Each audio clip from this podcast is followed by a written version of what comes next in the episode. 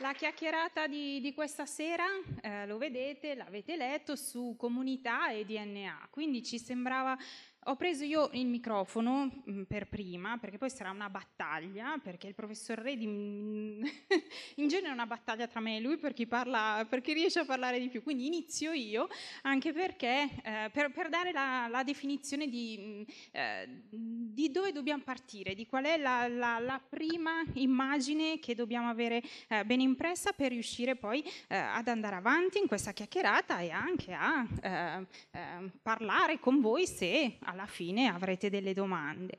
Eh, quindi dobbiamo necessariamente partire da chi siamo, noi, da dove veniamo. Uh, un grande amico, uh, una grande persona che è stata qui al Festival della Mente un paio di anni fa, credo sia stato il 2016, avrebbe detto siamo tutti figli della polvere di stelle. Uh, per cui ci sembrava carino iniziare con questa immagine di questa, queste galassie Uh, e per definire uh, come ci siamo originati, quindi come siamo arrivati su questo pianeta, si potrebbero usare 150 caratteri, quindi il, il, un tweet, spazi inclusi, uh, dicendo che c'è stato un gran botto, ci sono state stelle, molecole, si sono formati pianeti, Darwin ha spiegato tante belle cose, siamo arrivati noi, 13 miliardi di anni dopo. Quello che succederà domani più difficile dirlo, ma ci proviamo. Queste bellissime parole sono state eh, scritte e dette da questa grande persona che è Nani Vignami, eh, che credo abbia proprio parlato in questa, in questa struttura, e per cui mh, mm, ci sembrava doveroso iniziare proprio tutto il nostro discorso con, con questa immagine. Quindi da dove siamo, dove siamo, da dove ci siamo originati, dove eh, siamo andati a finire, in che modo. Eh, quindi direi che possiamo continuare con quest'altra. Sì, avete visto, buonasera, che mi sono presentato con due, perché in effetti quando ho un microfono è difficile togliermelo, per cui dimenticate la voglia di aperitivi, tre o quattro ore ce la caviamo se seguite eh, come si deve. Eh, bisogna stare attenti perché il tema non è semplice, però ci è sembrato importante, come diceva Manuela, partire da un aspetto centrale per cercare di capire poi il discorso DNA e la nostra vita quotidiana. E questo è importante ricordarlo perché fa da sottofondo, è una necessaria premessa. Allora, la necessaria premessa è che sui 50-100 anni fa ci siamo mossi eh, da quel punto di origine e abbiamo continuato di fatto a migrare questo è un aspetto fondamentale da capirsi perché migrare significa anche mescolarsi, fare sesso. Il DNA si mescola. Queste sono tutte le varie migrazioni che potete vedere. Questi sono tutti, vado un po' veloce e a passo starace, il passo che fate verso la fine quando visitate una mostra. All'inizio siete lenti, lenti, poi al finale uno corre perché non ne può più. Quindi questa parte la faccio un po' veloce. Sono un po' tutti i nostri eh, antecedenti e mescolandoci abbiamo mescolato il DNA perché nella riproduzione sessuata, come ben sapete, metà del patrimonio di genoma di DNA che ci portiamo intorno è di un genitore e metà dell'altro. Allora questo deve essere fatto chiaro all'interno del milione di miliardi di cellule che compongono il nostro corpo, in ogni cellula, in ogni nucleo, se avete la pazienza di tirar fuori il DNA che c'è dentro e senza stirarlo, la doppia elica, fate circa un 11 metri. Quegli 11 metri derivano da tutte le mescolanze che abbiamo avuto in antecedenza. Vedete lì la data, questo è su Nature, e su Nature della settimana scorsa c'è l'evidenza di DNA antico, di paleogenomica, che addirittura lì c'è stata una mescolanza tra l'uomo di Davinzoniano e un altro. La cosa più bella forse è questa immagine, più chiara. C'è un Neanderthal, se lo trovate in metropolitana vestito grosso modo come potrei essere vestito io ora, non, non lo riconoscete, cioè l'ombroso è un grande, ma non c'è. Cioè, fondamentalmente è così. Forse Neanderthal è più semplice ricordarlo rispetto agli altri, perché Neanderthal noi l'abbiamo fatto fuori, cioè Neanderthal l'abbiamo massacrato, ammazzato, sapiens, dopo aver fatto sesso con Neanderthal.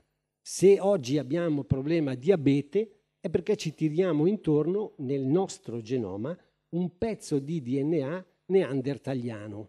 Questo deriva dal fatto che Neanderthal era fondamentalmente un cacciatore, quindi mangiava ogni tanto, Sapiens eh, incomincia a coltivare, quindi ha accesso alle risorse alimentari più continuo, più costante, ergo il picco glicemico che lui deve tenere alto, per noi no, però continuando noi a mangiare regolarmente, ecco il problema diabete. Quindi questo è un problema fondamentalmente di premessa, di capire che nel nostro DNA c'è una mescolanza di DNA che deriva da quelle migrazioni.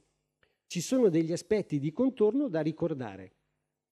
Neanderthal l'abbiamo fatto fuori perché siamo delle persone generose, altruiste. Lo so che è difficile credere in questa affermazione coi tempi che corrono, però dovete credermi, all'interno del gruppo i sapiens bisticciavano, certo, questa femmina è mia, no, è la tua, eccetera, eccetera, dammi un pezzo. Però là fuori c'era Neanderthal. Sapiens è un tappetto come me, Neanderthal è un colosso di due metri. E quindi sono state le strategie di reciprocità, l'altruismo all'interno del gruppo a far sì, quindi forse bisognerebbe ricordarlo anche eh, che queste sono le dinamiche e soprattutto il fatto che per via di questa mescolanza così recente non ci sono razze. Cioè questo è un aspetto che veramente, non so, a lezione viene spontaneo, lo spieghi, poi esci eh, dall'aula, vai fuori e c'è gente che parla di razze. Ora, di razze parli nei cani, perché le abbiamo fatte, abbiamo avuto il tempo di continuare a incrociare il nano, il pofisario, il chihuahua, continui, continui, continui. Ci sono le razze nei cani, ma nell'uomo non ci sono, non c'è stato il tempo letteralmente quindi non ha senso, se andate a guardare quegli 11 metri di DNA e andate a cercare dei frammenti di sequenze, di geni, sequenze di DNA che permettano di categorizzare il signore che vive in Somalia, quello che vive in Australia, quello che sta a Manhattan, quello che sta a Sarzana, non c'è. Veramente, cioè diventa quasi noioso doverlo spiegare non c'è, non c'è una singola evidenza genetica, ci hanno provato da 200 anni, non esiste. I sequenziamenti, queste sono tutte le migrazioni, le mescolanze, i sequenziamenti dei genomi l'hanno dimostrato. Quando nel 2001, grazie all'idea di Dulbecco, si arriva ad avere la sequenza, negli 11 campioni sequenziati c'era quello di uno scimpanzé. Non è stata notata la differenza tra scimpanzé, l'uomo eh, eh, caucasico, l'uomo eh, che veniva dalla Cina, l'uomo ispano-americano. Fine, non ci sono opportunità di categorizzare. La variabilità genetica all'interno di questa stanza, ormai farsi il genoma è sui 1000-1200 euro. La variabilità qui dentro è più alta della variabilità che c'è tra uno di noi preso a caso e la stessa aula, ditemi in un qualunque luogo geografico del pianeta, riproponetela, la differenza tra il rappresentante singolo nostro e quell'altro risulta assolutamente minore rispetto a quella che c'è qui dentro. Fine, stop. Quindi ricordiamoci la premessa. All'interno del nucleo c'è questo DNA, 11 metri, quelle sequenze, quei geni, quando si esprimono, portano alla produzione delle proteine che fanno i nostri muscoli, tutte le, le ossa, quello che siamo noi. Assodato questo, va precisato che di quegli 11 metri non tutte le sequenze si esprimono, perché?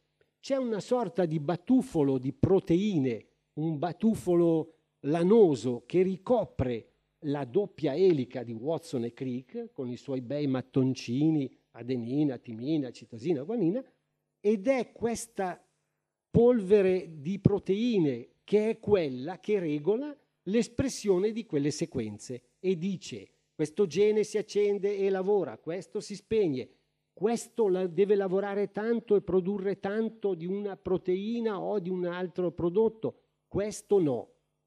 Queste proteine che regolano il funzionamento del DNA, quindi che regolano come alla fine noi stiamo, ebbene queste sono sensibilissime, questa è tutta la variopinta eh, presenza umana sul pianeta, sono sensibili quelle proteine all'ambiente in cui ci troviamo. Direi che è abbastanza intuitivo questo. Mm, quello che respiro in pianura padana, dove il PM-10 è il più alto in tutta Europa, uh, gli estrogeni che mangio in una carne, uh, un additivo che in qualche modo uh, ingerisco, lo stress perché ho un boss al lavoro che mi eh, eh, tampina su come devo lavorare? Eh, in famiglia se ho un eh, contorno mh, mm, affettivo di un certo tipo o meno a scuola, eh, nella società? Qualunque tipo di interferenza ambientale da non intendersi solo con cosa mangio e cosa respiro, ma anche la relazione, mette in campo delle molecole che so, il PM-10, le endorfine che produco se mia madre eh, mi ama alla follia o se ho un ambiente ostile, queste vanno a toccare quelle proteine e alterano come si esprime il DNA. Ecco, questa è la premessa fondamentale per cui è chiaro che se per caso sono finito in un ambiente lì che sta a destra o che sta a sinistra, c'è una certa differenza, perché è chiaro, se sto in un ambiente particolarmente eh, eh, mh, mm, di benessere o eh, di malessere, è evidente che il funzionamento delle mie cellule è alterato. Quindi lì abbiamo cercato il disegno di Manuela, quindi se non vi piace prendetevela con lei. Eh, abbiamo cercato di rappresentare come tutto ciò che va intorno a quell'omino là in alto ebbene si andrà a far sentire sulla doppia elica del DNA e quindi ad un certo punto altera l'espressione di funzionamento dei geni preposti alle varie attività. Per cui è chiaro che se mi trovo in un contesto particolarmente malsano, ho ingerito tonnellate eh, eh, devo cucire le scarpe particolarmente belle con i solventi organici e mi ritrovo a otto anni in periferia di Manila e respiro tutto il giorno solventi organici, è un po' diverso che se mi trovo nell'Upper West Side con i miei genitori eh, che fanno eh, i giornalisti a Manhattan. Direi che è intuitivo questo. Alla fine è chiaro che l'aspettativa di salute mia cambia. Tutte quelle che sono le malattie non sessualmente trasmissibili, quelle per cui alla fine tutti quanti testicoli stactis, ho detto no, perché sono delle signore, moriremo cardiocircolatorio, respiratorio, cioè le, le, le, patologie per le quali nel cambiamento delle strutture demografiche delle società occidentali, siamo tutti alla fine sempre più vecchietti, sono quelle per cui moriremo ma l'aspettativa di vita cambia profondamente, perché se per una vita intera sono stato a incollare quelle scarpe, ragionevolmente non arrivo oltre una certa età, viceversa dall'altra parte. E cosa molto importante, ora lascio, cioè ci sono non solo le cellule del nostro corpo come soma, ma ci sono anche quelle delle gonadi, e quindi ovario e testicolo. E quindi se anche quelle cellule sono toccate, io trasmetto il vantaggio o lo svantaggio sociale nel quale mi vengo a trovare. Questo è l'aspetto più eh, eh tecnico, più specifico che ha seguito Manuela, eh, lascio a Manuela, però poi eh, interrompo, torno e... Vediamo, vediamo quanto dura.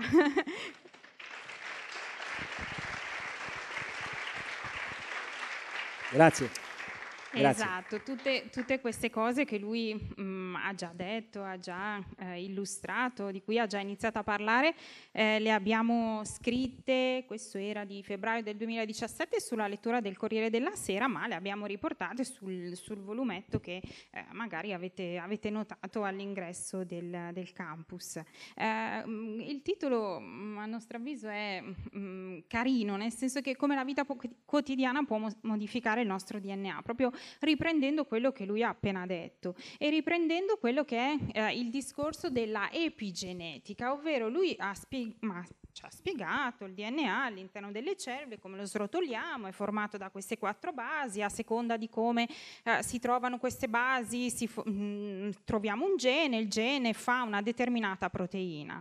Eh, ma è necessario però introdurre un altro discorso, che è quello appunto di tutti i cambiamenti epigenetici, quindi quella eh, branca della eh, biologia che si occupa di studiare ehm, le modificazioni eh, che possono essere presenti a livello della doppia elica del DNA. Modificazioni di che tipo? Ad esempio eh, dei gruppi chimici, una delle più studiate è quella che in gergo noi chiamiamo la metilazione, quindi l'aggiunta di un gruppo chimicamente chiam- eh, presente come CH3 sulla doppia elica del DNA. Questo è uno solo delle modificazioni, ma eh, se è presente un gene può essere acceso o spento e se quel gene che eh, deve essere per forza acceso viene spento per la presenza di queste modificazioni, possono uh, verificarsi determinati problemi più o meno seri.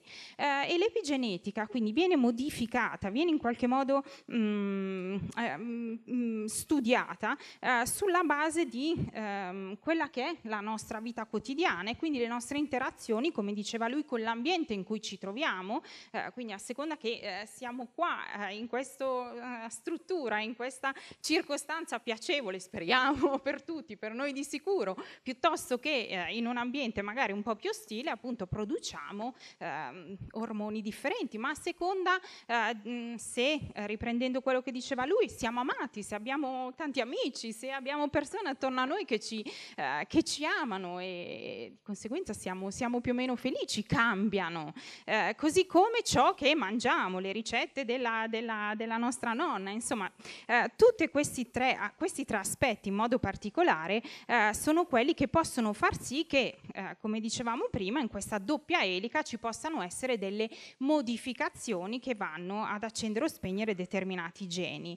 Eh, così come eh, il nostro stile di vita, a seconda che sia più o meno sedentario o a seconda che invece noi siamo mm, persone ehm, particolarmente attive, facciamo molto sport, decidiamo di eh, nutrirci in un modo adeguato, lasciando perdere il junk food che però insomma anche buono diciamolo, tra, a bassa fuori voce, verbale però, fuori verbale, no... esatto, insomma diete magari un poco curate, ecco. A seconda di quello quindi che è il nostro approccio eh, con il cibo possono avvenire eh, modificazioni di quelle che abbiamo parlato prima a livello della, della, nostra, eh, della nostra doppia elica, che possono portare a immunodeficienza, infiammazione, a seconda che si abbia, ehm, si soffra la fame, quindi si sia sottonutriti, o a seconda che eh, invece la nostra alimentazione sia eh, un poco scorretta.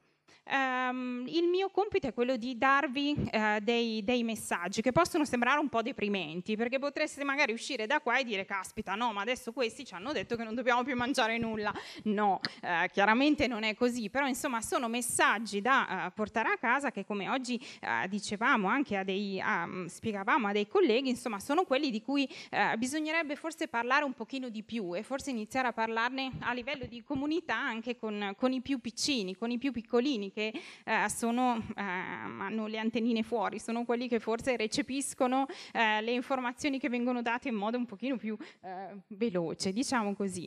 Ehm, quindi a seconda di, eh, ovviamente se, se, viviamo in queste condizioni fantastiche, per cui siamo persone felici, siamo persone che fanno sport, che si nutrono in un certo modo, chiaramente eh, anche ehm, il feto, la nostra generazione, le nostre cellule germinali, i bambini, i, le, i nostri nipoti, eccetera, eccetera, eh, avranno più possibilità eh, di eh, eh crescere eh, sani. Prima interruzione, perché ecco, sì. magari poi qui Torniamo c'è qualcuno sì. che la sa più lunga di noi.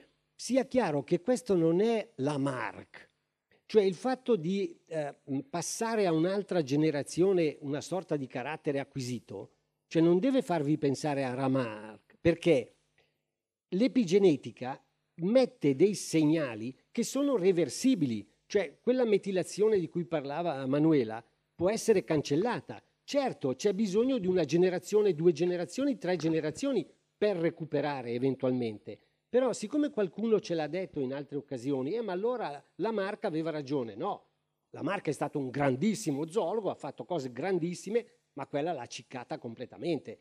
Zio Charles ha ragione, è sempre darwiniano il contesto e, e, e, il, cioè, mi, mi, sembra no, certo, importante perché sottolineare sì. Que- sì, questo. Sì, quindi, tralasciando il, uh, il caso uh, okay, mh, positivo, uh, se pensiamo a quelle persone che dal punto di vista del cibo non hanno la fortuna che abbiamo noi, diciamo così, o che hanno un tipo di dieta completamente sballato, um, le mancanze di determinati elementi, qui vi ho portato quattro esempi, non entriamo nel merito di tutto, lo, lo leggete anche voi, però però è facilmente eh, insomma, comprensibile che ehm, la mancanza di ferro, così come la mancanza di vitamina A che porta a cecità, la mancanza di iodio, ancora la mancanza di zinco, eh, sono tutte delle condizioni che influiscono negativamente se consideriamo sempre eh, la mh, mm, eh, gravidanza e quindi la formazione di eh, un feto eh, in salute, di un, di un successivo oh, zinco, bambino. Zinco mi sento di spendere una parola per sì, i maschietti. Sì, cioè, la mancanza sì. di zinco eh, cioè poi ci sono problemi perché gli spermatozoi eh, non è che viaggino troppo bene, no. eh. cioè, poi si pensa sempre, è sempre colpa delle signore, delle donne, no. Il discorso di subfertilità di coppia oggi mm. interessa di più la componente maschile. Se andate in un centro di fecondazione assistita mm. e fate il censimento delle mm. coppie, ormai è quasi sempre lui che ha problemini, perché è chiaro, è un processo continuo tutto quello che è la, la, parte ambientale colpisce profondamente, se poi manca lo zinco, ciao, avete visto Woody Allen quando fa lo spermatozoo, avete capito il problema. ecco, esatto. Di conseguenza ehm, sono appunto tutti, tutti, problemi, come vediamo anche in questa immagine, da un lato c'è la cellula uovo, da un lato, l'altro lato gli spermatozoi e tutto quello che problemi eh, di eh, carenza di nutrienti, così come di diete particolarmente alterate, possono portare a livello delle cellule germinali, quelle che, di cui eh, ha accennato lui prima. Eh, ociti spermatozoi, molti studi, tantissimi li trovate sui modelli sperimentali per eccellenza, quelli che vengono utilizzati di più in laboratorio laboratorio, ovvero sul modello animale, eh, ma molti studi e molti dati ad oggi sono presenti anche per la nostra specie, quindi sull'uomo. In particolar modo a livello delle cellule germinali, che è quello di cui ci occupiamo un po' noi, eh, è mh, mm, la, mh, mm, eh, interessante notare come eh, la presenza di eh, determinate sostanze che mh, mm, prendono il nome di gocciole lipidiche, adesso queste sono immagini un po' difficili, però la parte destra del grafico dove c'è quella eh, palla rotonda viola, che sarebbe un oocita, quindi una cellula uovo, le freccine nere indicano la presenza di gocciole lipidiche. In una delle cellule uovo ci sono più freccine, indicano che quella cellula uovo non sarà mai in grado di dare origine ad una embrione, che vedremo dopo, uno stadio particolare dello sviluppo embrionale, perché queste, questa presenza di gocciole lipidiche eh, in qualche modo influisce sul corretto andamento della, dell'embrione, quindi arresta il suo sviluppo.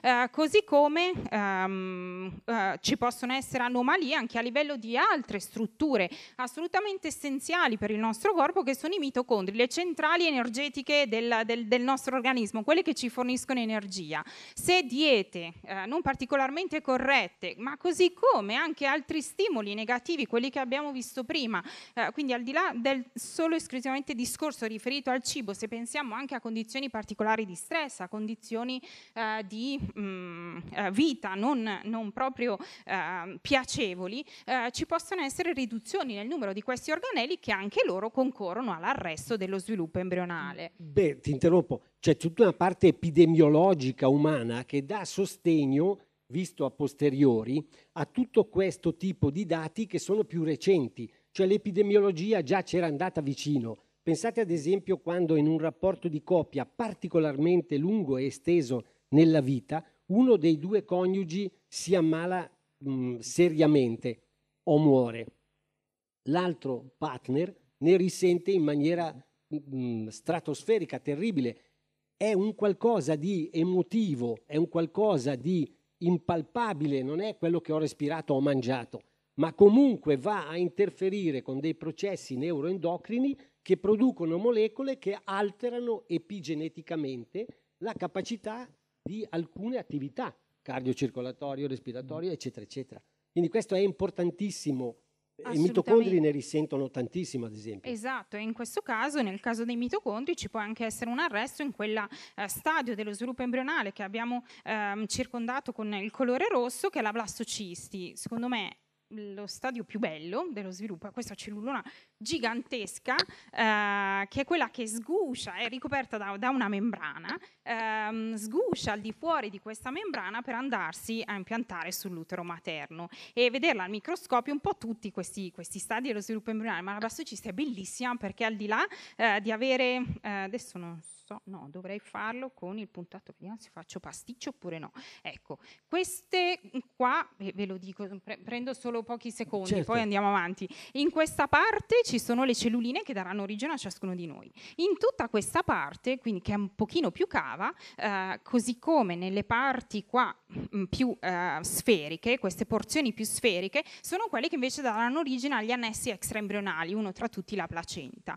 Quindi capite che tutto il discorso che abbiamo fatto sino ad ora. Quindi se ci sono tanti lipidi, se ci sono pochi mitocondri, se eh, c'è un gruppo metilico associato ad un particolare gene, questo gene viene silenziato perché eh, siamo in una condizione tremenda, questa, questa, blastocisti non sarà mai in grado di sgusciare al di fuori della sua eh, membrana e di impiantarsi in utero o addirittura gli embrioncini allo stadio di due cellule o di quattro cellule non saranno in grado di andare eh, di dividersi ulteriormente per formare quest'ultimo stadio dello sviluppo. Quindi insomma sono cose un po' ehm, ehm, delicate su cui come diceva lui ci sono molti, molti studi anche a livello eh, proprio sulla nostra specie. Così come se abbiamo una dieta ricchissima di sale, eh, questo va a influenzare gli stati ehm, primordiali, eh, ovvero le cellule, le, le, primissime cellule, gli oociti, primissime cellule uovo che si formano nell'ovario. Ehm, l'immagine in rosa è la prima immagine che è stata ottenuta di una sezione trasversale di un ovario, eh, di, eh, di, un topolino, di un roditore, eh, da, eh, fatta da Renier de Graaf, che è colui il quale ha dato il nome a uno dei follicoli insomma, che le signore eh, hanno, eh, possiedono nel, nel, loro ovario. La cosa simpatica, questa immagine ve l'abbiamo messa perché secondo noi è simpatica, e c'è chi dice, qualche, chi, qualche buon tempone, dice che Van Gogh si sia ispirato a Renier de Graaf, quindi alla sua sezione istologica, quindi di pura biologia, eh, per disegnare, il, per dipingere il suo quadro e che la luna e le stelle non siano altro in realtà che i follicoli eh, che vedete nell'immagine di sopra. Quindi la luna grande è, è il follicolo più grande del, dell'ovario, quindi quello che darà origine all'oocita che verrà ovulato, eccetera, eccetera. Quelli più piccolini invece gli oociti agli, ai diversi stadi di sviluppo. Comunque, eh, una dieta ricca di sale, se abbiamo una dieta particolarmente ricca di sale, saranno saranno eh, le stelline più piccoline, quindi i follicolini più piccolini, quelli nella porzione più esterna, più corticale dell'ovario, a risentirne. Loro non eh, matureranno, quindi non importa se ci saranno i giusti ehm, eh, influssi ormonali per far sì che maturino, si arresteranno e di conseguenza questo potrà comportare anche ad una sterilità certo. e ad una caduta di fertilità. Eh, questo appunto è il caso opposto a quello che abbiamo visto all'inizio, quindi una dieta totalmente sballata, una condizione eh, particolarmente ehm, eh, importante, ehm, anche in questo caso abbiamo utilizzato il colore rosso per indicare che questa condizione eh, viene ehm, mh, viene la parola, no, ehm, trasmessa eh, non solo alla, come diciamo in gergo, F1, F2, ma persino alla F3, quindi ai nipoti dei nipoti. Quindi sono tutte condizioni eh, che vengono mh, ereditate. Um, una mh, contributo molto importante eh, su quello che è lo sviluppo ehm, corretto di un bambino, eh, quindi sia dalla fase eh, prenatale alla fase ancora di cellula germinale, sino al momento in cui nasce, quello che eh, stanno dando Bill e Melinda Gates, la fondazione di Bill e Melinda Gates. Beati loro che possono, meno male. Eh, quello di cui si occupano è dello stunting. Ehm, loro, mh, mm, la loro idea, insieme a mille altre cose che stanno facendo, è entro il 2025 di ridurre la percentuale di questa, ehm, di questa caratteristica. Che cos'è? Entro i mille giorni di vita, eh, se un bambino non riceve perdonatemi, torno un attimo indietro, non riceve eh, la giusta eh, alimentazione, di nuovo dobbiamo riparlare di quello, non ha eh, una condizione di affetto di cui abbiamo parlato prima, quindi non, non, ha tutte quelle caratteristiche di cui stiamo parlando ormai da una mezz'ora, eh, crescerà al di là di crescere mh, mm, più basso rispetto ai suoi coetanei, ma svilupperà tutta una serie di problemi in età adulta che lo porteranno ad avere una vita molto più breve rispetto ad un coetaneo nato in condizioni invece molto più agiate o nato in condizioni agiate ma con una situazione eh, insomma diversa. Eh, la maggior parte dei problemi di stunting, lo vedete nella seconda parte della, eh, della fotografia, riguardano principalmente l'Africa subsahariana, eh, ora in piccolino, ma un 40% e circa un, quasi un 40% nelle regioni dell'Asia. Quindi è un problema molto forte, molto presente eh, e eh, ci si augura insomma che eh, con una giusta informazione, con una corretta informazione eh, si riesca a eh, insomma, diminuire le percentuali di bambini con, con, queste, mh, mm, con queste, gravi eh, carenze. Quindi insomma è importante la cicogna per, per, riassumere la parte un pochino più di... Mh, mm, specifica eh, che eh, porta il, il baby.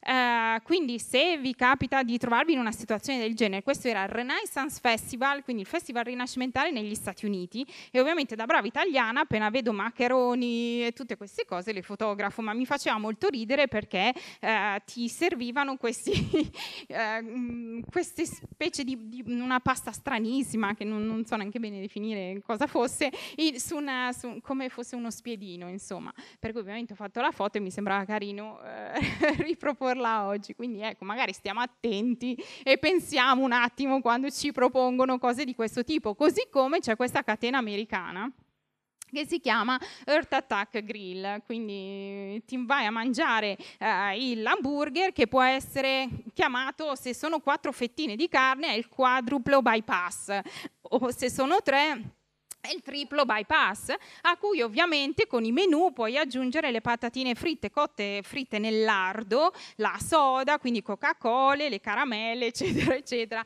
È ovvio che magari il quadruple bypass mm, burger non lo mangerei, però insomma il, il single, perché no? Però ecco, sono tutte cose, magari da stasera le guarderete un po' con un occhio diverso. Quindi se siamo quello che mangiamo, beh, allora insomma dobbiamo mangiare solo del cibo come si deve.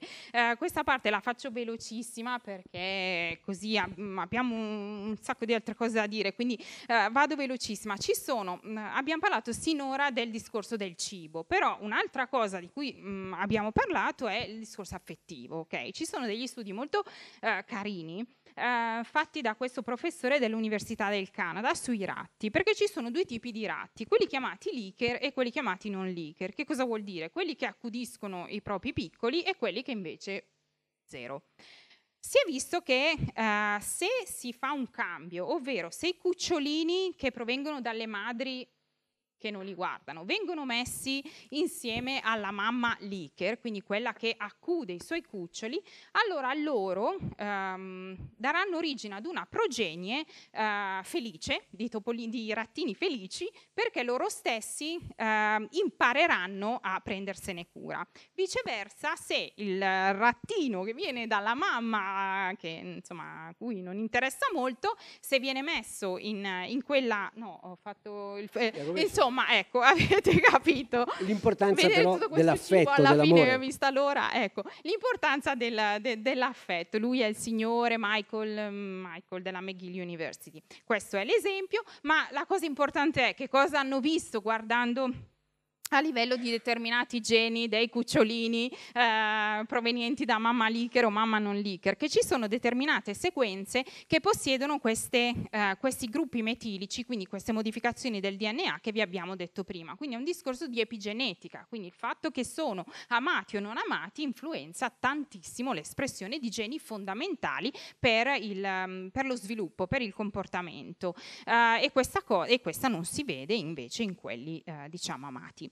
Eh, la stessa cosa ovviamente succede a noi, sotto ci sono le, le foto di due, de, de, di due, adulti e come mh, mm, corrette abitudini di vita, il fumo, eh, la sedentarietà, piuttosto che eh, la, l'amore, l'affetto possono interagire mh, mm, nel modo in cui abbiamo detto prima. È un discorso quindi di ehm, eh, quello che in inglese bellissimo si dice nature versus nurture, ovvero la natura versus l'ambiente ed è quello che ehm, è spiegato spiegato benissimo in questo libro eh, che ci siamo sentiti in dovere di mostrare, non è stato tradotto eh, in italiano, lo si trova solamente in inglese, eh, che è la storia di questi due signori che si chiamano Westmore, entrambi.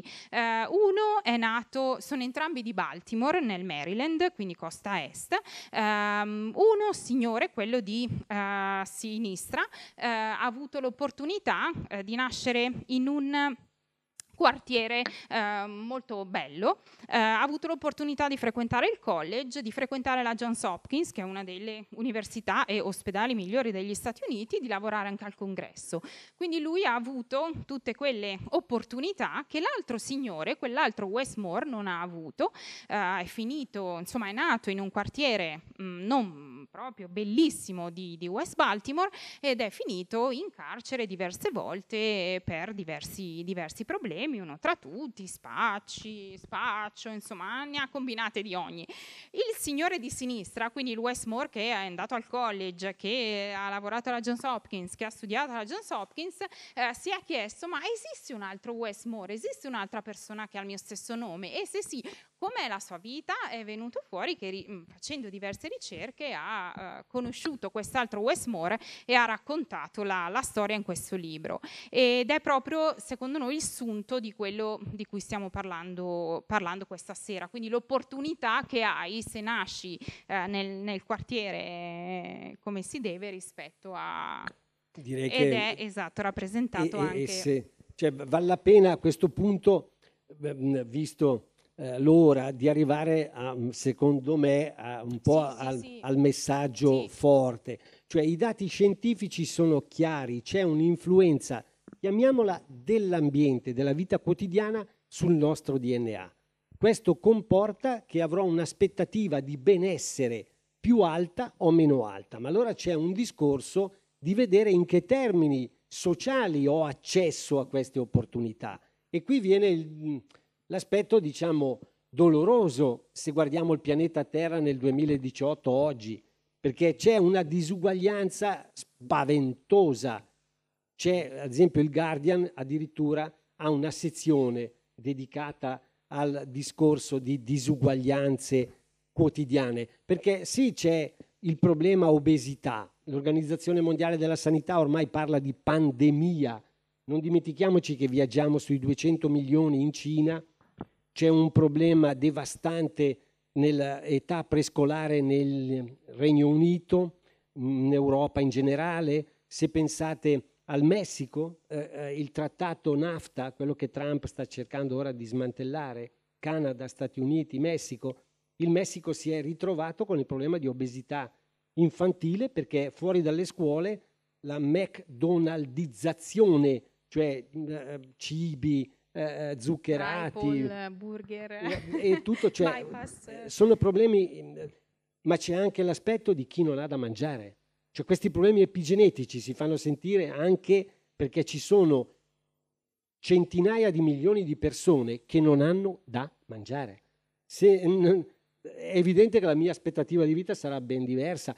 Chi nasce da una madre che non ha avuto accesso, pensate al corno d'Africa, ci sono situazioni in cui una donna gravida ha da mangiare una ciotola di riso eh, eh, quindi ci sono problemi di disuguaglianze, queste immagini sono terrificanti, eh, alcune sono eh, mh, mm, pesanti da digerire veramente, da pensare. Questo bimbo è morto dopo quattro giorni. Questa è una foto tragicissima. Eh, eh, è chiaro che ci sono anche contesti intellettuali e concettuali che vogliono giustificare la situazione. Ci sono stati dei premi Nobel addirittura che hanno eh, discusso contro chi dice ma c'è un imperativo morale ed etico di andare a chiudere una disuguaglianza di questo tipo. Dice no, perché? In fondo il discorso dell'1%, Bernie Sanders, no? Dell'1%, se pensate a Thomas Piketty, a tutti questi grandi, a Chomsky, chi governa il mondo, viene da lontano, nel momento in cui siamo passati da società eh, transegualitarie, nel momento in cui abbiamo incominciato a accumulare eh, alimenti. C'era chi governava questo accumulo di alimenti e quindi da lì parte tutto il discorso del eh, contesto neocapitalista eh, di oggi, no? Eh, eh, se pensate al discorso dell'1%, ormai chi ha in mano eh, eh, queste ricchezze sta su un autobus. Eh, due sono anche italiani, uno è la signora Ferrero, e, e che fa delle cose stupende peraltro, perché la Ferrero andrebbe veramente, è un encomio che dovremmo rivolgere a come svolge. Però dico la ricchezza che hanno in mano, ecco, no? Questi sono aspetti mh, che si fanno sentire con questo discorso, se guardate queste immagini.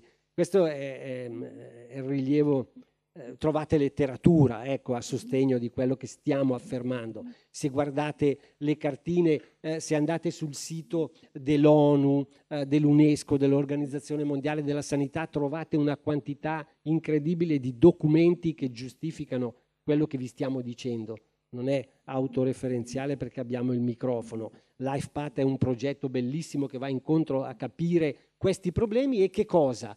La ricaduta sociale, perché forse è il momento di far capire ai decisori politici, oltre che ai comunicatori di media, giornalisti, eccetera, che forse è il momento di occuparsi di queste cose, perché queste cose hanno un costo sociale spaventoso andare intorno poi a medicare queste situazioni ha un costo elevatissimo rispetto a quanto ci potrebbe costare ben meno prevenire queste situazioni. E quindi c'è un riferimento, qui è tutto il discorso, l'indice di Gini, ora eh, eh, chi ha interesse può prendere queste immagini a mo' di riferimento bibliografico che vi lasciamo.